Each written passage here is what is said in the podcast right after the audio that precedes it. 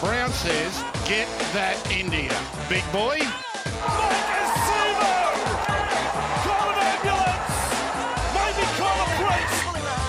What a shot! What a shot! Campbell Gillard! Hello and welcome back to another edition of the Para Podcast. As always, I'm your host John, also known as 4020. Joining me for a feels like a almost back to back instant recording is my good mate 60s. Indeed, we were recording just last night. Uh, we turn it around into a, a morning preview of uh, all the round 26 and round 6 action across the NRL, NRLW, New South Wales Cup, and Jersey Flegg. Big fella, yeah, a lot of uh, work being done right now, but uh, we're kind of wrapping up for most of the grades this week. Yeah, we're really packing it in in such a short turnaround week with a Thursday game.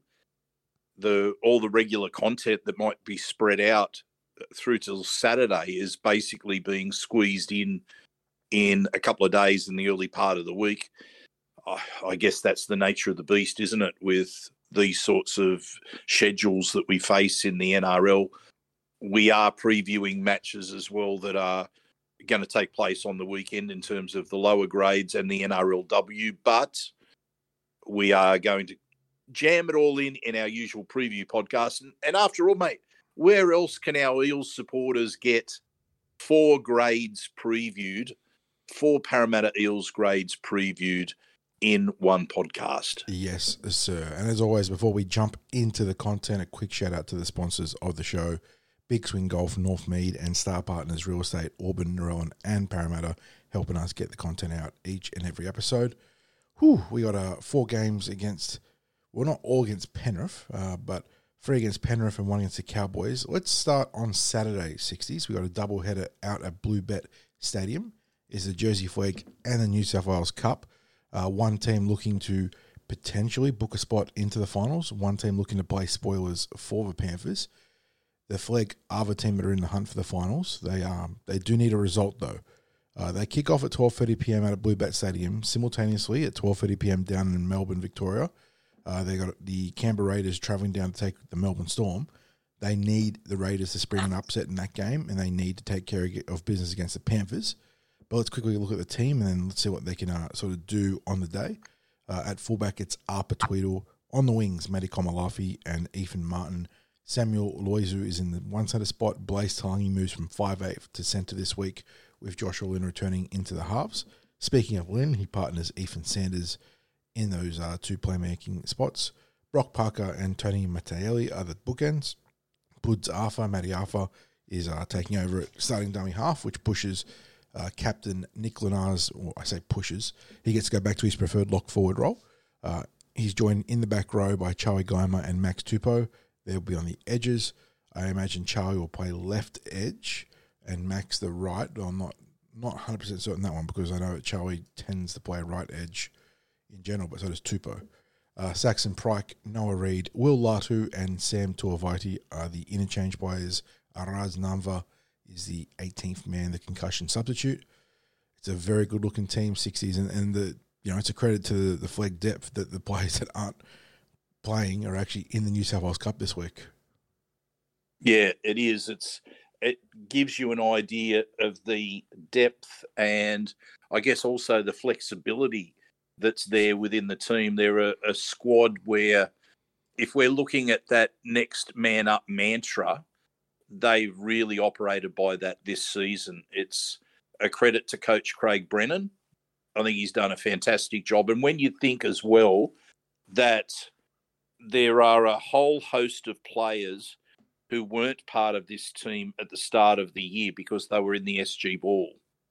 And he's literally had to uh, integrate them. And I mean, mind you, I know that they spent a bit of time with them in the preseason, but he's literally had to integrate a whole lot of new players, establish a whole lot of new combinations within the team, get that team harmony happening, and we see plenty of harmony out there on the field. They all, all these boys are, are really there playing for each other. You can see the extended uh, squad there supporting their team every week. It's a harmonious group. Yeah, a lot of lot of credit there to Breno and the staff in in getting the team to this position. Uh, there's been a couple of results through the year that may turn out to be costly, Mhm. but the the equation is very very simple. They need the Raiders to beat the Storm, and of course the Eels need to beat the Panthers. Now you don't even have to think about any any points No, that, differential. that that is the silver lining here is that win and uh, any sort of win and any sort of loss in those two results, and you're in.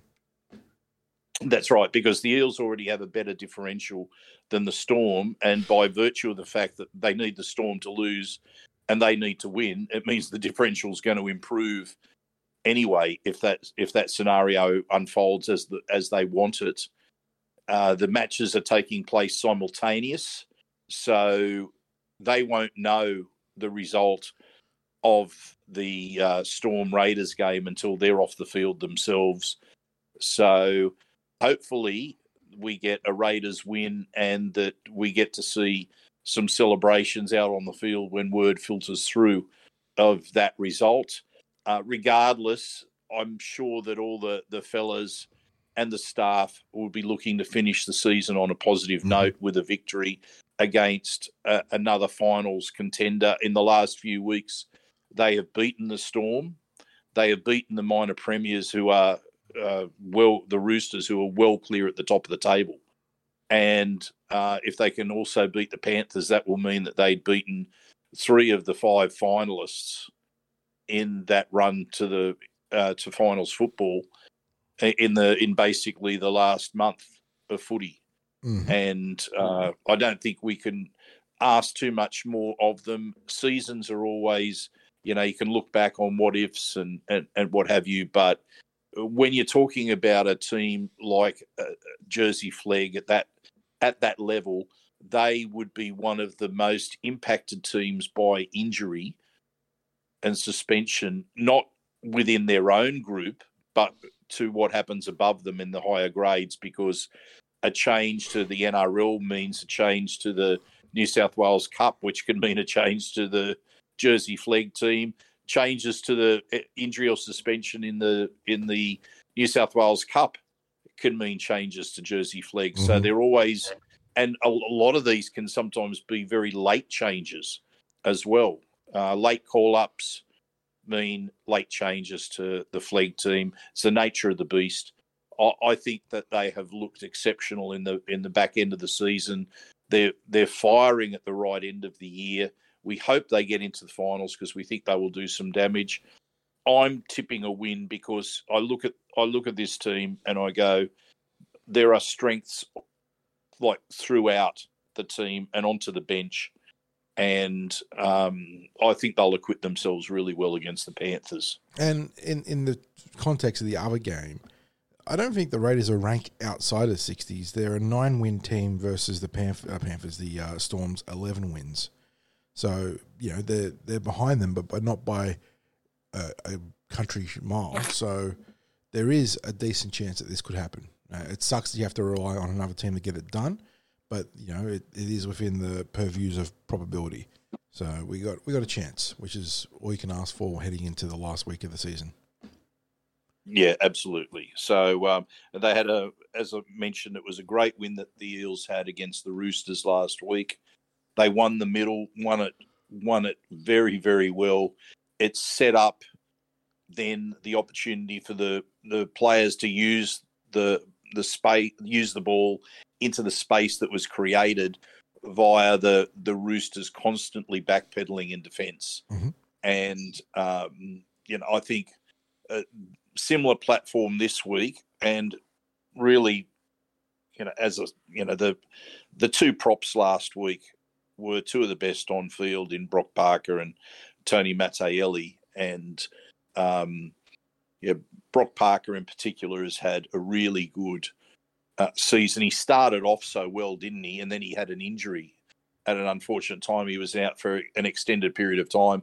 In fact I think Craig Brennan was resigned to losing him to New South Wales Cup right at the point where the injury happened. And I think that that was probably significant in their season as well.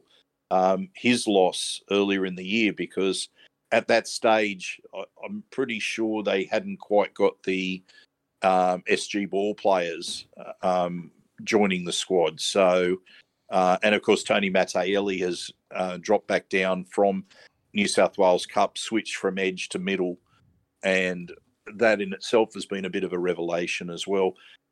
Having those players join them now that were playing New South Wales Cup last week only makes that team uh, that little bit stronger, and that's no reflection on the players that played last week and did an exceptional job. So um, yeah, really looking to looking forward to being out there. Penrith Park. Uh, I think they're a twelve thirty kickoff. Are yes, they not? Correct, twelve thirty p.m. kickoff. Yep, and we'll be there to cover with a live blog out at Penrith Park, and of course that's the the lead into the um, New South Wales Cup match, which is the retirement match for Jordan Rankin. Yeah, a lot happening on the weekend, obviously in that regard. Finals for one team, a retirement, and the potential chance to be a spoiler for Penrith in the second game. Uh, and at two o'clock, that is the Jordan Rankin retirement match, 60s. Eels taking on the Panthers. It's 9v6. Uh, Eels have actually sort of, uh, I mean, obviously the finals are beyond them, but they've actually sort of crept their way back up the ladder. Um, and they end up uh, in ninth spot with 10 wins and a draw behind the Seagulls, who have 12 wins, two draws, so essentially 13 wins, and the uh, Panthers on 13 wins. So end up three wins behind the finals spot, uh, like the final final spot. Uh, if win today, or win on Saturday, sorry, they would obviously close the gap one more win. Uh, but they line up like this uh, at fullback: Arthur Miller-Stephen Haze Dunster, Jirah Momoisea, Zach Sini, and Waqa Blake round out the two to five. Uh, Brendan Hands has moved back uh, to the Cup after the NRL team uh, had a different configuration with the return of Shaun Lane. He'll partner Jordan Rankin in the halves. Makahesi Makatoa, Jaden Yates, and Ofahiki Ogden are in the front row. Jack Murchie, Dan Keir, and Kai Rodwell in the back row. And then it's an all Flegg interchange with Jacob Davis, Jonte Jr., Bethan Meza, Lachlan Mears Crab, and Lachlan Blackburn, a couple of Lockies there, rounding out the rotation. And yeah, two o'clock kickoff in this grade, uh, taking on the Panthers. Uh, who's there that we could recognise? Tom Jenkins has gotten a bit of NRL time this year. He's been pretty good in the wing. Uh, there is Eddie Blacker, the big tall front rower. You got uh, Luke Summerton, Maverick Geyer, Jaeman Salmon on the edge, Matty Eisenhuth at lock forward. Kurt Falls is on the interchange though, so he's uh, been bumped down the depth charts. So it's a it's a pretty reasonable um, Reggie's team for the Panthers. They haven't been as dominant in the Flegg and the cup as they had in recent years, although they're still obviously in the hunt in the finals for both. Uh, but with an Eels win here, let me just check out the full ladder here in points differential. Uh, with an Eels win, okay, so it's three points of points differential between Blacktown Workers and Panthers. So an Eels win obviously puts heaps of pressure on the uh, Panthers, and the Blacktown Worker Seagulls are playing the Bulldogs. So that's actually a closely seeded game as well. So yeah, there's a very good chance an Eels win knocks the Panthers out of the finals. Well, uh, first question I have for you, just as an aside from uh, talking about the match itself, are there any Panthers players there that you'd have on the radar for Eels recruitment? Um, none of them have the. I don't think any of them have been carving up the cup the way that Sunia Turuva had prior to his call up. I know. I think Isaiah Iongi is meant to be a pretty handy player. Um, their fullback. But outside of that, I'm just trying to think because I'm a, um, you know, you want a good player, and B, it needs to be in a position of need for us, which is pretty much the back line. Um, yeah, I'm not. So you mentioned uh, Jenkins. Yeah, Jenkins. A- Jenkins is a, is a reasonable, like you know, reasonable guy. Uh, 22 years of age. He's got good, decent size, 188 centimeters. Um, you know, he's not a freak by any means, but he's a a good warm body and a position of need. So it'd be interesting to see out there on Saturday uh, if any of those guys pop off the screen because we know that the Penrith backline stocks are pretty strong in terms of their first graders because uh, they're doing all this without uh, May being in the mix as well. And I know they lose Crichton, but May just comes straight back into the uh, the team to replace him. Yeah, I'm, I'm interested to see what uh, might be available at Penrith in terms of opportunity for next year. I mean, would you say then, uh, looking at the stocks don't seem quite as strong, are they are the Panthers potentially at the end, nearing the end of their premiership windows? Uh, the, their top line squad is still so strong, so I think you know, it'll be a case of the way the Roosters and the Storm were always in the premiership frame uh, across, you know, pretty much a decade, even if they uh, weren't necessarily the best team in the competition. But yeah, maybe maybe the uh, the raging flames will just dial back a bit in the coming year or two, uh, because I again I can't remember Penrith dominating the in the, the either the junior upgrades this year as well, sixties right? Because obviously Eels and Newcastle were in the SG Ball finals. Newcastle and the Dogs were in the Harold Matthews final, if I recall correctly. Uh, so yeah, maybe the the winds are changing a little bit in that regard. And you know, we say that you know it's a massive credit to Penrith that they were able to maintain the rage across so many grades for so long. But maybe there is a, a slight changing of the guard in the juniors at the very least. Well, they won four grades last year. Mm-hmm.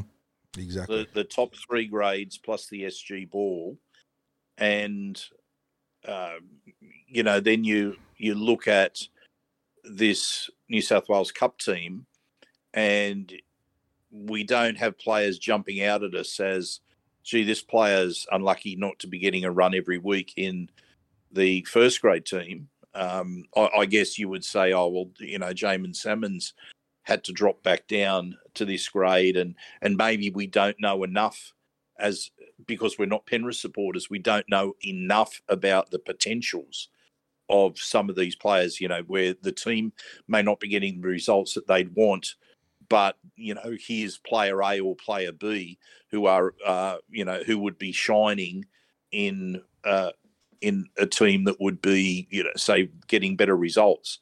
We don't know what the situation is there, but it's interesting. I, I wonder then with their depth chart starting to look a little bit thinner, how they would perform with the sort of season that the Eels have faced this year in first grade with the uh, injury and suspension um, scenario that have that's transpired.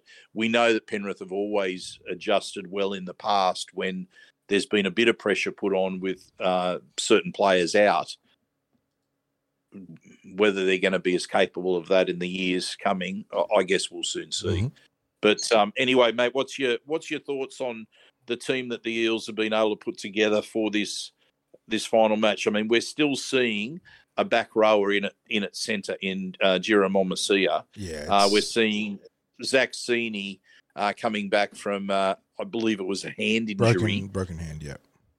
Yep. So this is his his uh, his return match, and he's he's back basically for the final match of the season. Um, Waqa's had the sort of year that he's had. Um, you'd, you'd have to say that there's still some question marks around the outside backs. I mean, Haze has battled uh, injury and adversity all season. Um, uh, it's and and of course we have uh, Brendan Hands who's been playing in the dummy half role is now having to play in the halves, it's it's going to be a tall order for them to step up and and be able to send Jordan Rankin out on a winning note. I mean, he with with such a career to be fantastic to be able to send Rankin out as a winner in his last game, and uh, maybe it's the sort of uh, game where they will all lift with that in mind. I, I'm sure that it's it's at the forefront for them that it's his last game I'm I'm not sure exactly what the club has in store in, in by way of any special presentation or eh, you know, anything in particular on this last game. It is an away game, so it's a little bit difficult for them to organise publicly. But um, yeah, I, I guess the best preparation for them is coming into this with a win last week. Yeah, so they've got a bit of positive mindset mm-hmm. with it.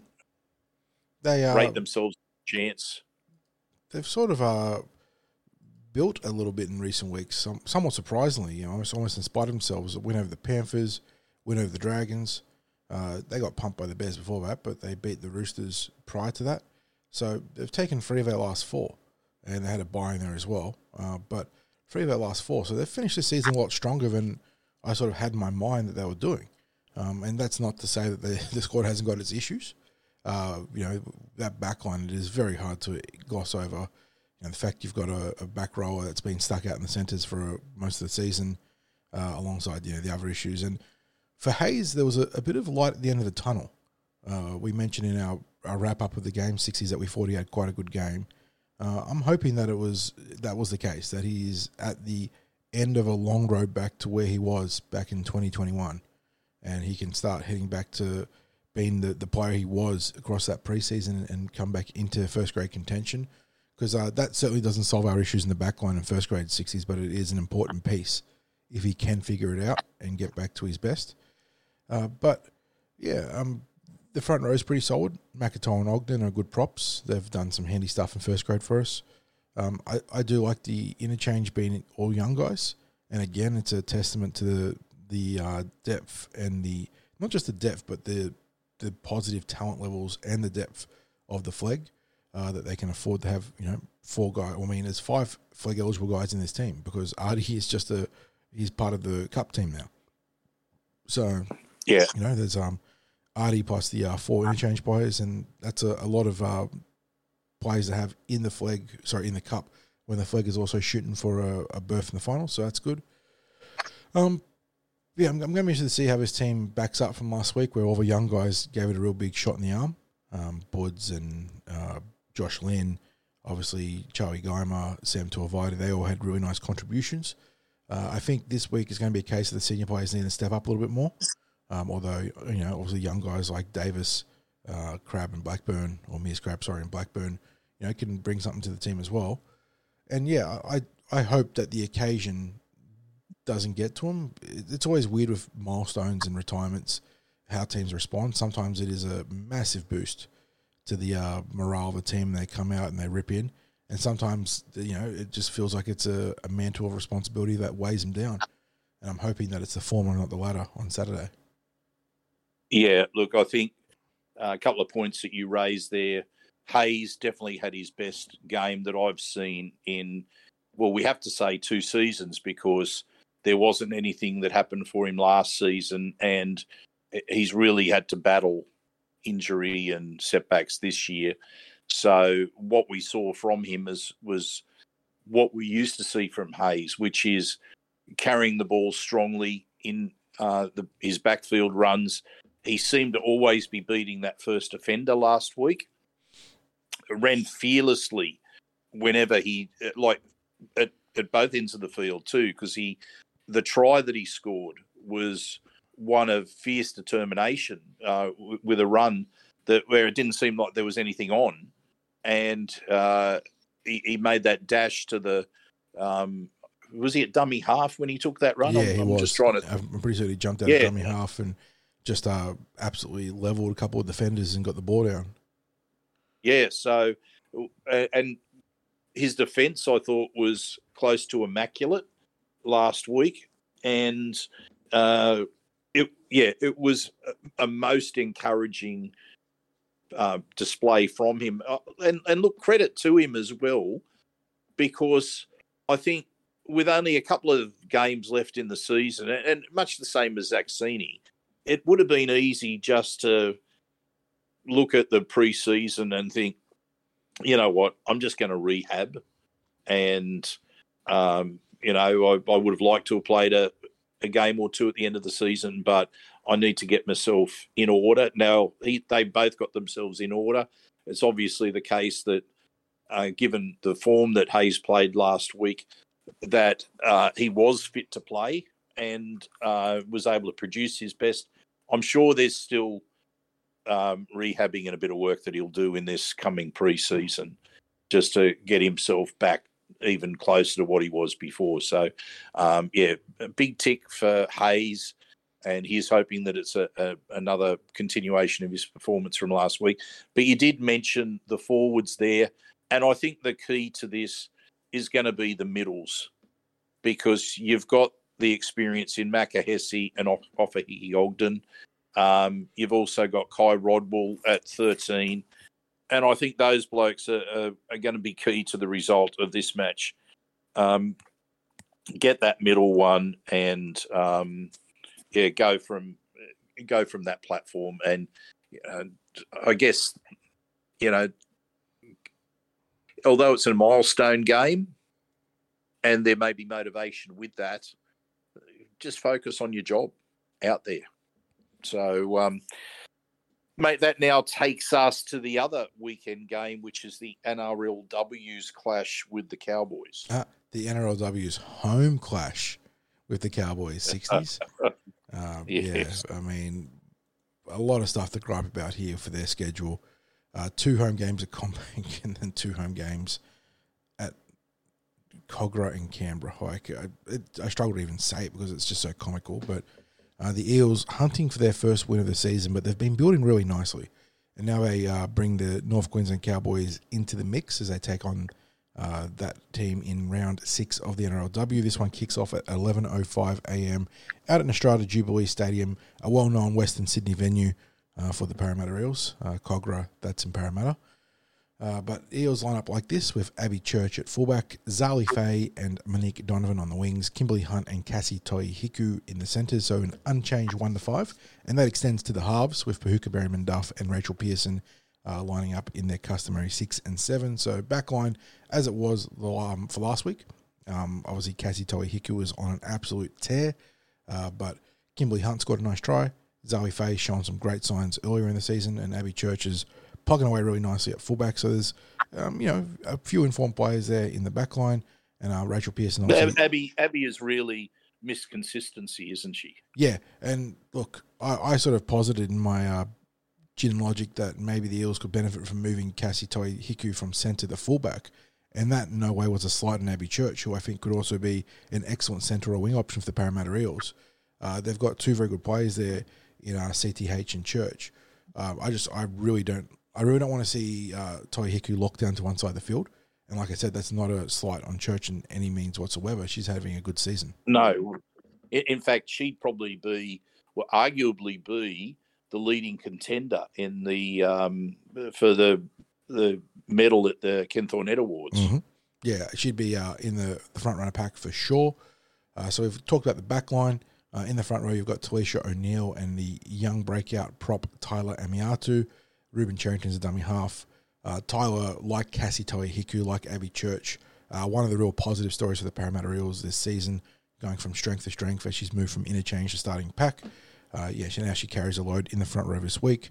In the back row, though, you got Amelia Murphy, try scorer last week. Mahalia Murphy, who's looking real sharp after making that transition from centre to edge. And then Jade Fanua, who, like Zach Sini, back from a broken hand.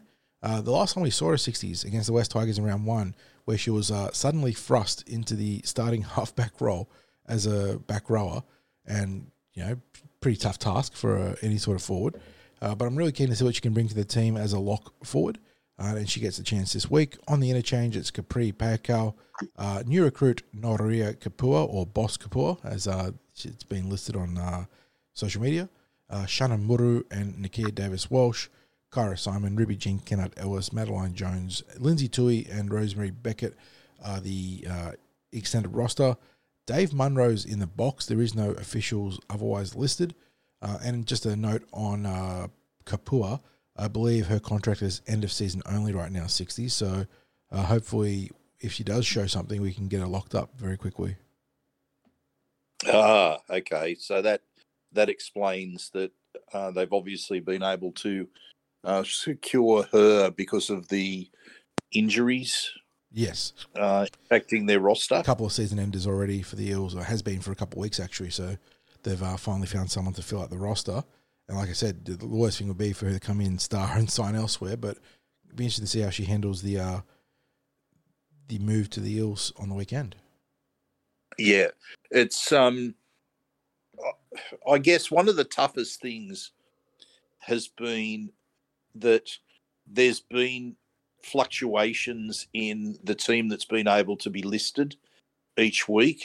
Uh, we've seen the benefits of players, certain players that have secured a debut, but then been able to uh, keep playing. You know, obviously that uh, Tyler uh, Amiatu was um, is the player that that really comes to mind there because once she's got her debut, uh, her her form continuing on from that has you know she's really been in the spotlight as a player of the future.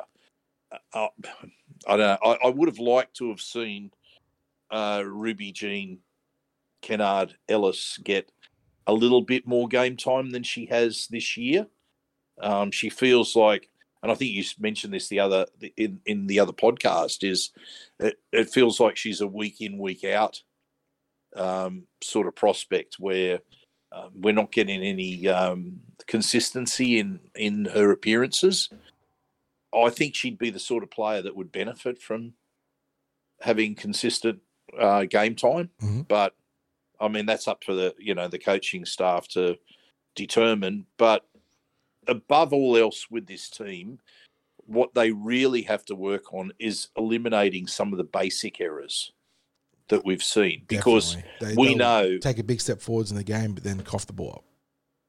yeah, yeah, we know that they are that they play with heart, with with genuine heart out there. Like they're the one thing that uh, Dean Widders would be able to say in any press conference is there was a lot of effort that was put in out there because they are all effort, and the the fact that their mindset has been able to lift after having like that awful start to the year with big scores put on them, and that the last couple of weeks they- they've arguably been unlucky to lose in their last two weeks.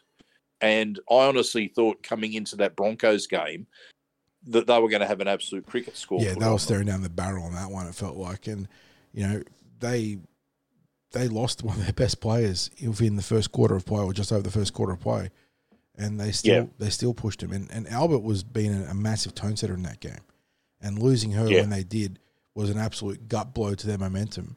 And they still found a way to, to battle the Broncos right to the death. So, last two weeks they've been you say they're all all effort, all heart sixties, and they've been maybe almost over the top in that regard. They've found a way to unlock another level in that capacity, uh, but by the same token, they're also hamstringing themselves with those errors. They'll you know get back into the game. They'll they'll arrest momentum, flip the field position, score a try, then fail to complete the next set and spot their their opposition. At, you know the ball if in their own red zone, and they're the errors that you know will cost you games. So they've, they've got to polish that, and if they can, there's given what we've seen the last two weeks, because we know the Broncos are, are a heavyweight team. Uh, we know that the uh, Raiders. the Raiders. Uh, I, I thought Raiders. I was like, no, we didn't play Raiders, and I was like, no, we did play Raiders. Uh, the Raiders have been very impressive as an expansion franchise, um, and you know they're going to be right in the hunt for the finals, and maybe take a, a name or two in the postseason if they make it. Um, they they could they should have been beaten by the Parramatta Eels, who were without their two best forwards and a couple other season-ending injuries across their you know depth players as well. So uh, they've been fantastic the last couple of weeks. They just need that little bit of elbow grease, that little bit of polish uh, to stop undermining their own comebacks. And yeah, they- they've got every chance of finishing the season with a few wins under their belt. Yeah, and it and it really, I mean, the, the against the Broncos, those errors, some some, some of the defence that they were able to find against the Broncos, where they were making an error and then the Broncos were getting another On the- set on the in goal the red line, zone. yep. Yeah, the, was- the goal line defence that was required, gutsy. and and the thing is about periods of defence like that. I mean that that becomes, um, you know, exhaustion level stuff, and it can take its toll later in the game. The fact that they remained so competitive after defending for such extended periods, right on the line, it said a lot about where they were at in in their mindset. But you've also got to think that those errors are coming from not being focused in a key moment and not attending to what is a minor but a crucial detail you know like just ball security or or just a, a straight out um, knowledge of the rules where you know where balls are played at that are going out, for example, um, or um, it's possible to catch a ball right on the sideline with your foot over the sideline to get, Yeah, um, you know, to get a call that goes your way, yeah, or you know, as I said, but you know, the most basic of, of ball security in a hit up. Um, it's uh, and then we had one player that was um, caught last week for holding the ball in the scrum, and you think, well, I know that that wouldn't have been practiced at training because they're not going to practice something that's a breach of the rules. So, you know, you sometimes you wonder where those errors are coming from. But that's, I mean, they're they're things that you look at and you go, you know what, that that's all easily easily fixed. So there's a there's a huge upside from that because you get there can be frustration looking at it and thinking, oh, these errors are so costly. But then you also think, but you know what? That's they're costly, but they are easy to fix. They are not like a, a problem where you go, oh, there's, they're going to have to work a lot on fixing this. You know, they're, they're momentary lapses. So uh, I actually rate them as a chance of winning this. Yep. This week. I, I do too. If they obviously it's predicated on the idea that they repeat what we've seen in the last fortnight in particular. Uh, but if they can, there is no reason to think why they can't challenge the Cowboys and get that uh, duck ending uh, or duck breaking win. They've they've been all guts, all heart, uh, and and on top of that, there's been some flashes of really good play, uh, attacking football. And I, I don't think it's a coincidence that it's coincided with the, the uh, finally the return of Rachel Pearson, uh, who has Yeah. really added a lot of layers to this team in terms of playmaking and the ability to change the point of attack. Um, yeah. and on top of that, it's the players that we've mentioned as well They've been growing game in and game out. Cassie Toi Hiku, Tyler Amiatu, uh, Mahalia Murphy, who since moving from centres to the edge back row has looked like a wrecking ball. You know, they've got some real good weapons across the park now. It's just a matter of getting the ball to them and putting them in positions to succeed. Yeah, and I I have been uh, absolutely um, thoroughly impressed with Rueben Cherrington. I think she's You could be mistaken for it's Kennedy out there at times. She's a little Yeah, fire, little fireball uh, that you know plays dummy half and lock forward for the Parramatta Eels, uh, and yeah, really growing into that role. Uh, really, you know, being combative with the ball in hand, and also sparking some really nice attack from dummy half. yeah, and it's uh, I think she's taken her game to another level this year. Uh, Like she is, I, I I don't think I can go so far as to say that she's effectively filled the hole left by Kennedy because I don't think you can fill what they're missing with uh, with Kennedy not being able to play. But uh, you then have to think, you know, with with Rachel Pearson back there, how much of a difference it might have made with Kennedy added to that pack, um, because the rest of the team has has really lifted right now, and Kennedy was really being targeted by the opposition teams in those first three weeks because there was um, no Elsie Albert, no Rachel Pearson, so uh, Kennedy was the name that was there. She would have been featuring on the tip sheets of the opposition teams. She was getting smashed like any time she was involved in, with a with a hit up, they weren't missing her. Like they were zeroed in on her every time. When you've got the others that are now contributing in the way that they are, the threat is spread. And I think they, as I said, I think they can do it against the Cowboys.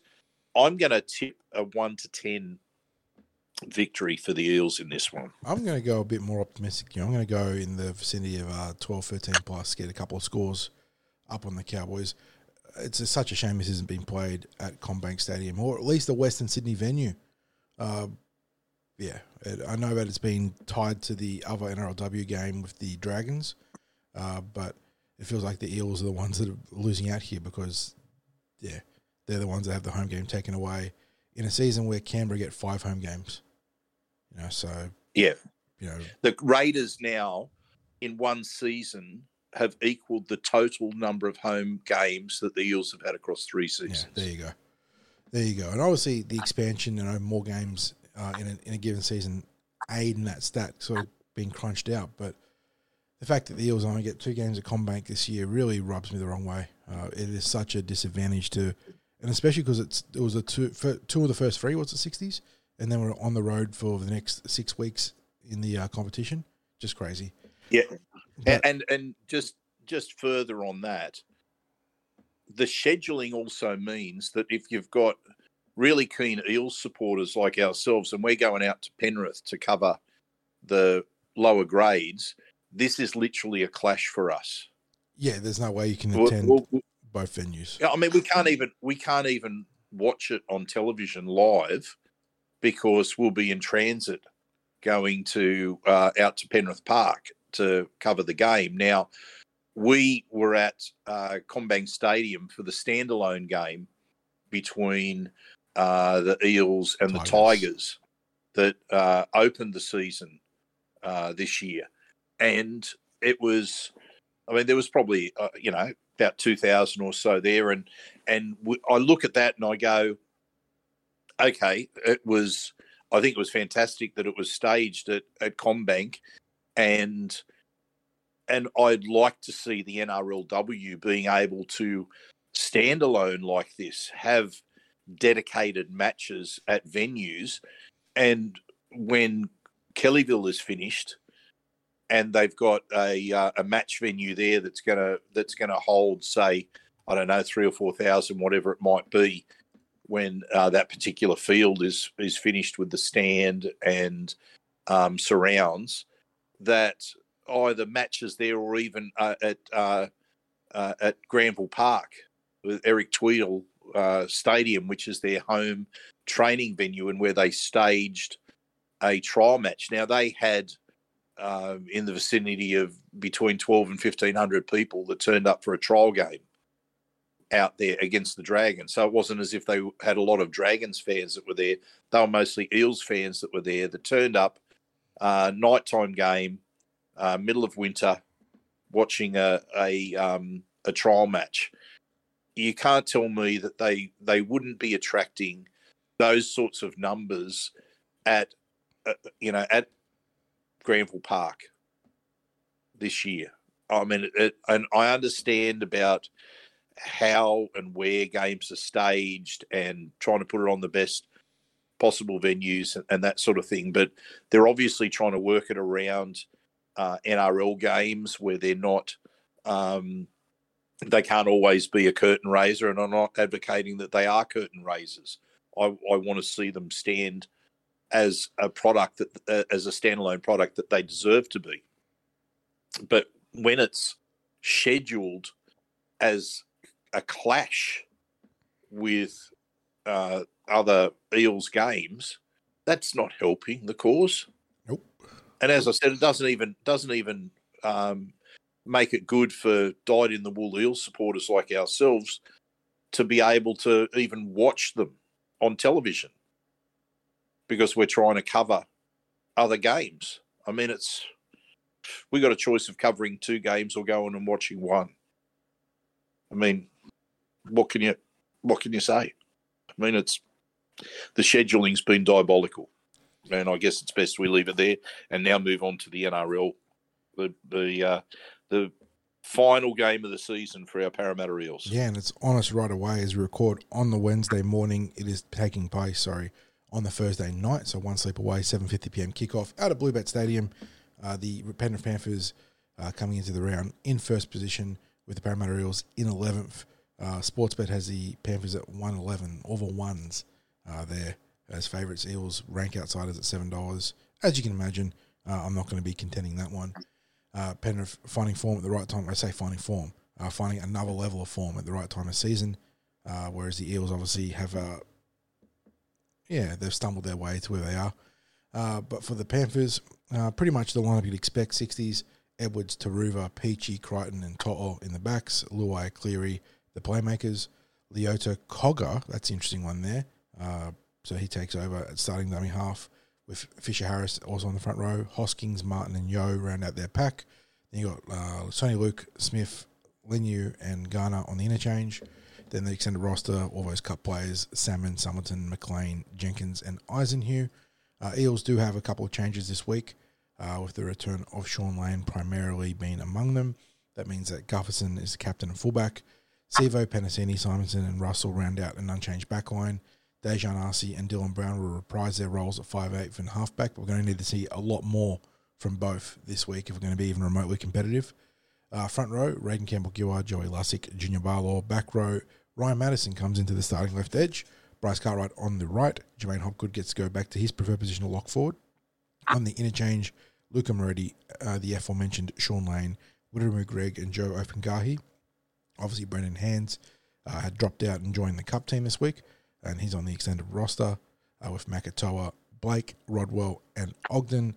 Ben Cummins is the main official. Chris Butler's in the box. Uh, Sutton of the Chris variety and Liam Kennedy on the sidelines. Yeah, um, I don't even know if the Eels can be remotely close to spoilers in this 160s. All they'd be doing is maybe opening the door for Brisbane to win the minor premiership. So I don't even know if you're really spoiling anything. It's uh, damned if you do, damned if you don't in that regard. Uh, but if they're even remotely competitive this week, I'm you know not going to be uh, pulling any punches here. I'll be both shocked and pleasantly pleased. Uh, this one could be a cricket score. Yeah, when we were talking and previewing last week, we gave uh, we both were tipping that the Eels could win, but we did so with provisos. We said that there had to be uh, a very high completion rate, and we had to have the players with a positive mindset. Um, we needed a good kicking game. I don't think we saw any of that.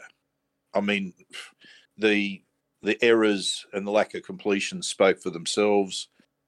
Uh, we saw defensively an awful effort, but it really spiraled out of control when um, the Eels didn't.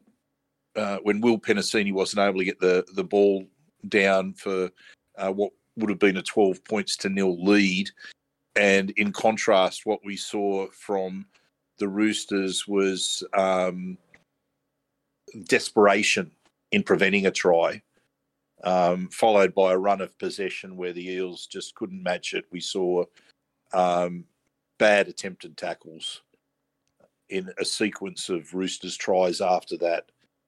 And then it just spiraled out of control where it felt like the Eels just didn't have the football for a long period of time in the back end that first half, and really the tone was set um, from there on.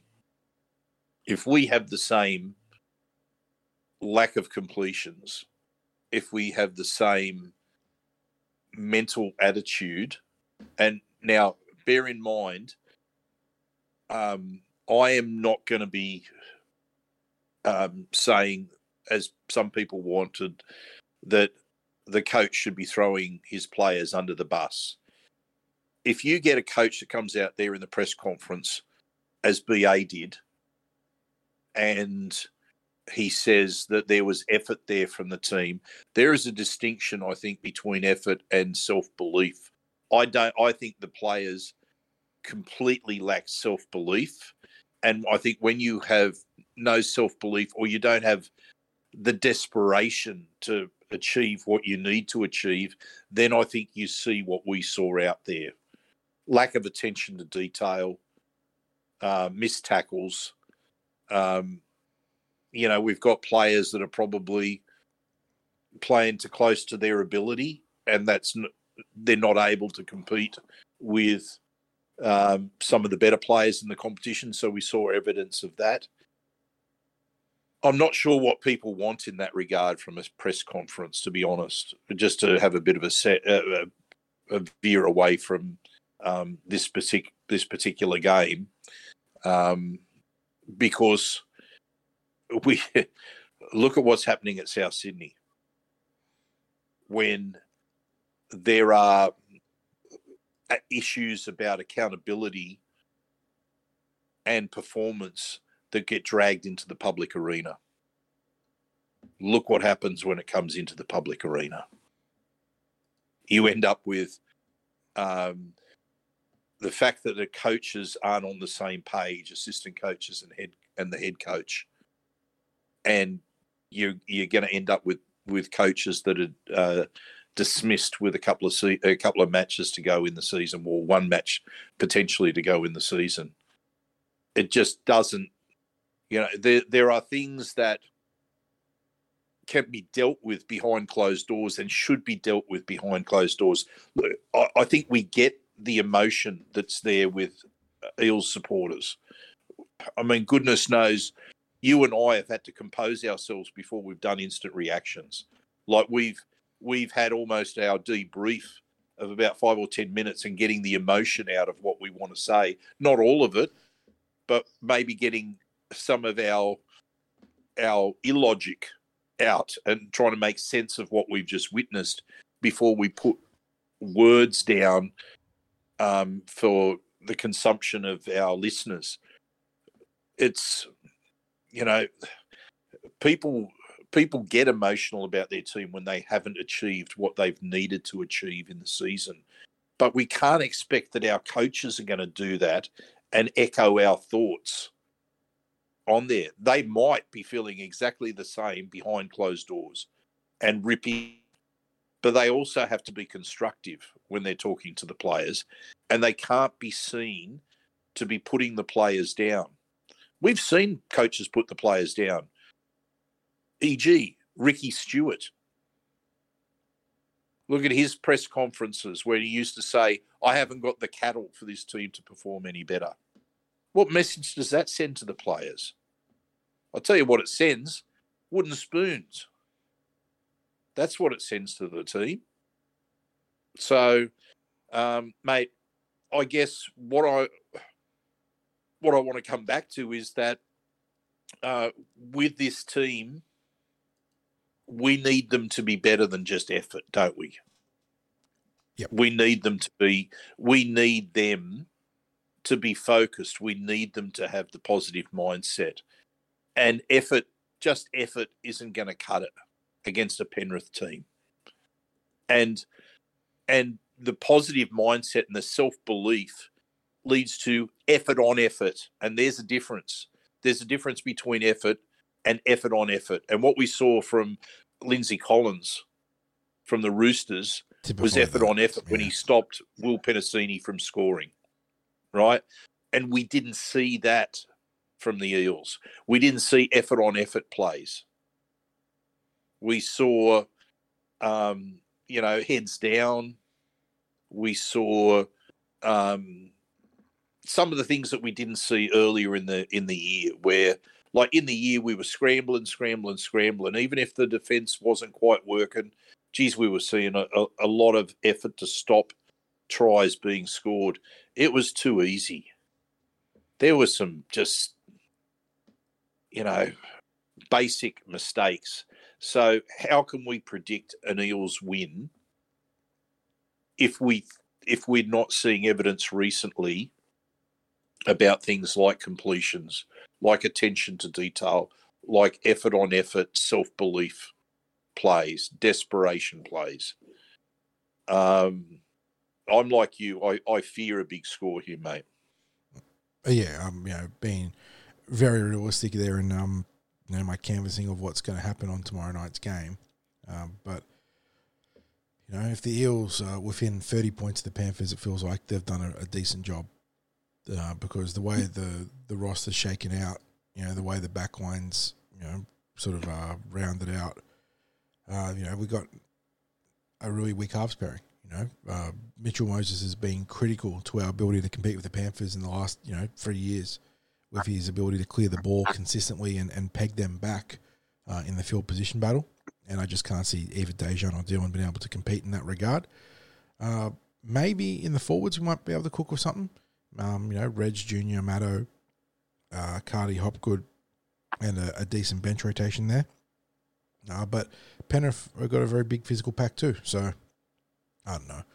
I, I, I don't well, know. What, what what can we what can we genuinely expect from Parramatta? Now, we've said what we fear in the way of the scoreline. How can and I mean, upsets do happen in rugby league what do the Eels have to do to engineer the most unlikely of upsets here. Now, uh, and again, we're we're talking about the major out in this team is Mitch Moses, right? And the Eels beat the Panthers earlier this season. So, with in the absence of Mitch Moses, what can we manufacture to be in this contest at the very least, or maybe engineer a, a, an unlikely victory?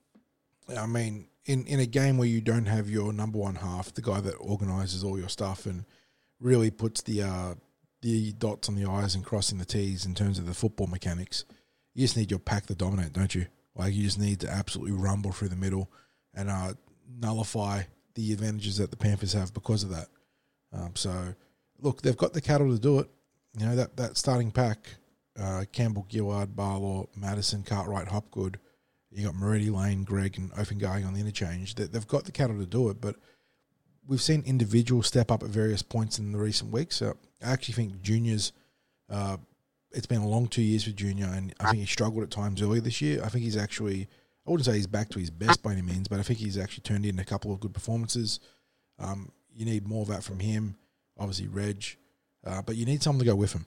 Um, you know, you know that Junior and Reg at their worst are still going to be you know good players, but you need someone to go with him this week, and that that's going to be uh, the critical factor is does someone go with him, and if so, how many? If you can get two, three players to go with him and dominate that middle, then suddenly you might be maybe you don't win, but maybe you're going to be actually competitive. Well, see, here's my conundrum, John. This is the last game of the season. It's it has no bearing in terms of the Eels being able to qualify for finals football. We're missing a key player. In beating the Panthers in the past, we've had to get into the grind with them.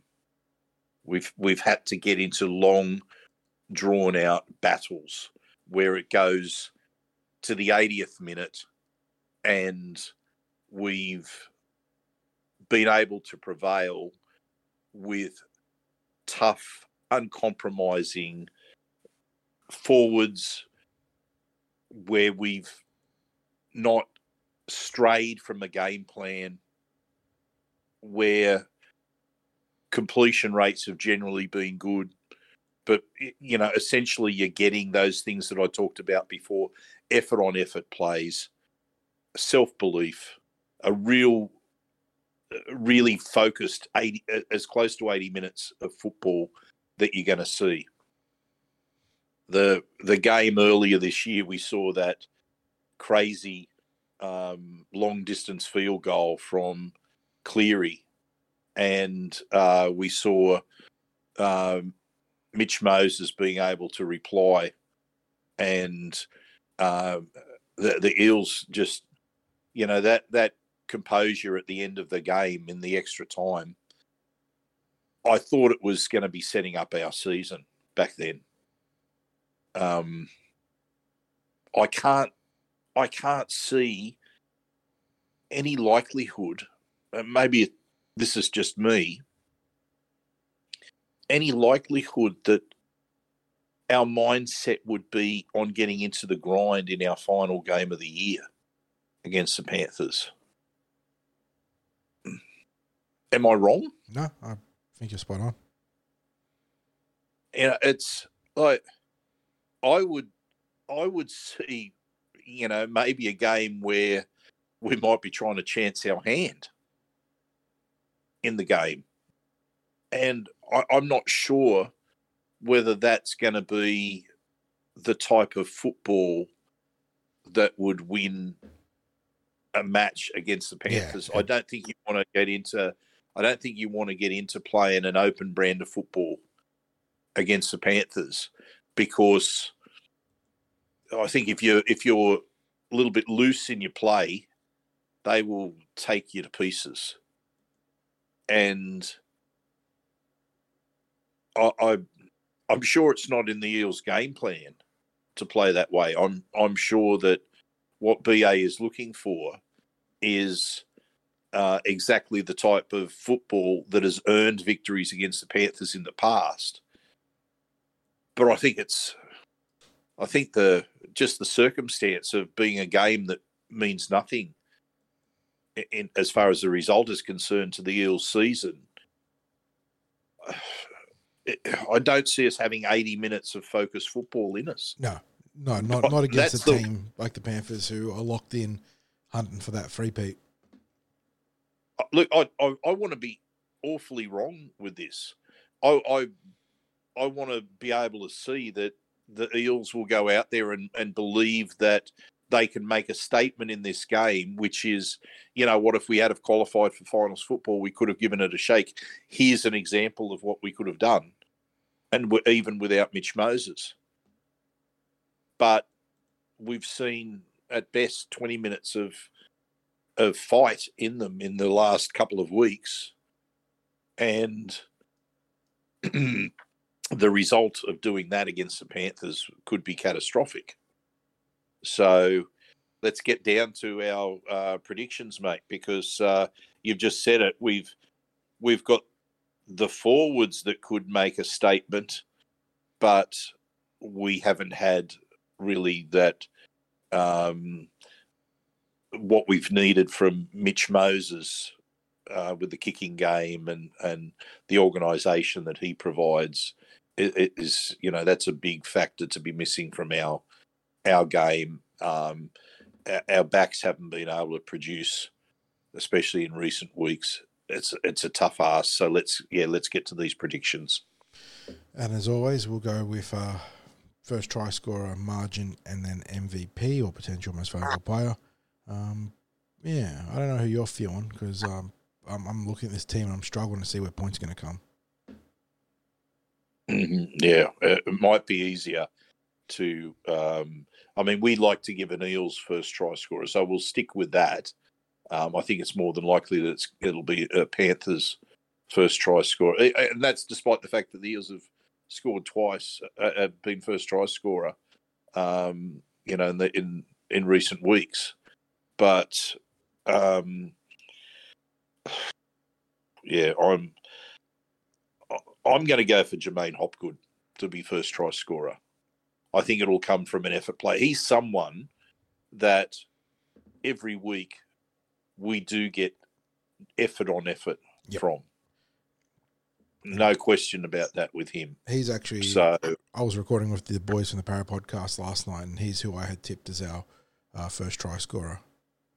well, then go with it again, mate. Yeah, we can And let's double it up. spoilers, he was also our lone try scorer in my prediction. So um, I've got I've got the Panthers unfortunately piling on some points in this one, um, in the vicinity of forty six to six.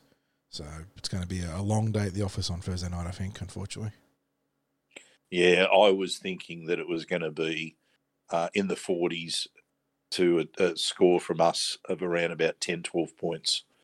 So, so not too um, dissimilar. yeah, it's. Uh, I mean, I, I, I'd like to be horribly wrong. I think if the if the Eels were to win, it'd be in a lower scoring contest of you know something like 18 16 or 20 to 16 something in that vicinity i just don't know that we have that uh, mental resolve to stay in uh, to keep it as a tight contest for that duration not based on what we've seen in recent weeks and, and that's the that's the disappointment because i i'm not sure that um, I really do think that uh, mentally this season has been just too much for the players. I think it maybe it's come from a physical point as well, but I think mentally it's been that they've struggled.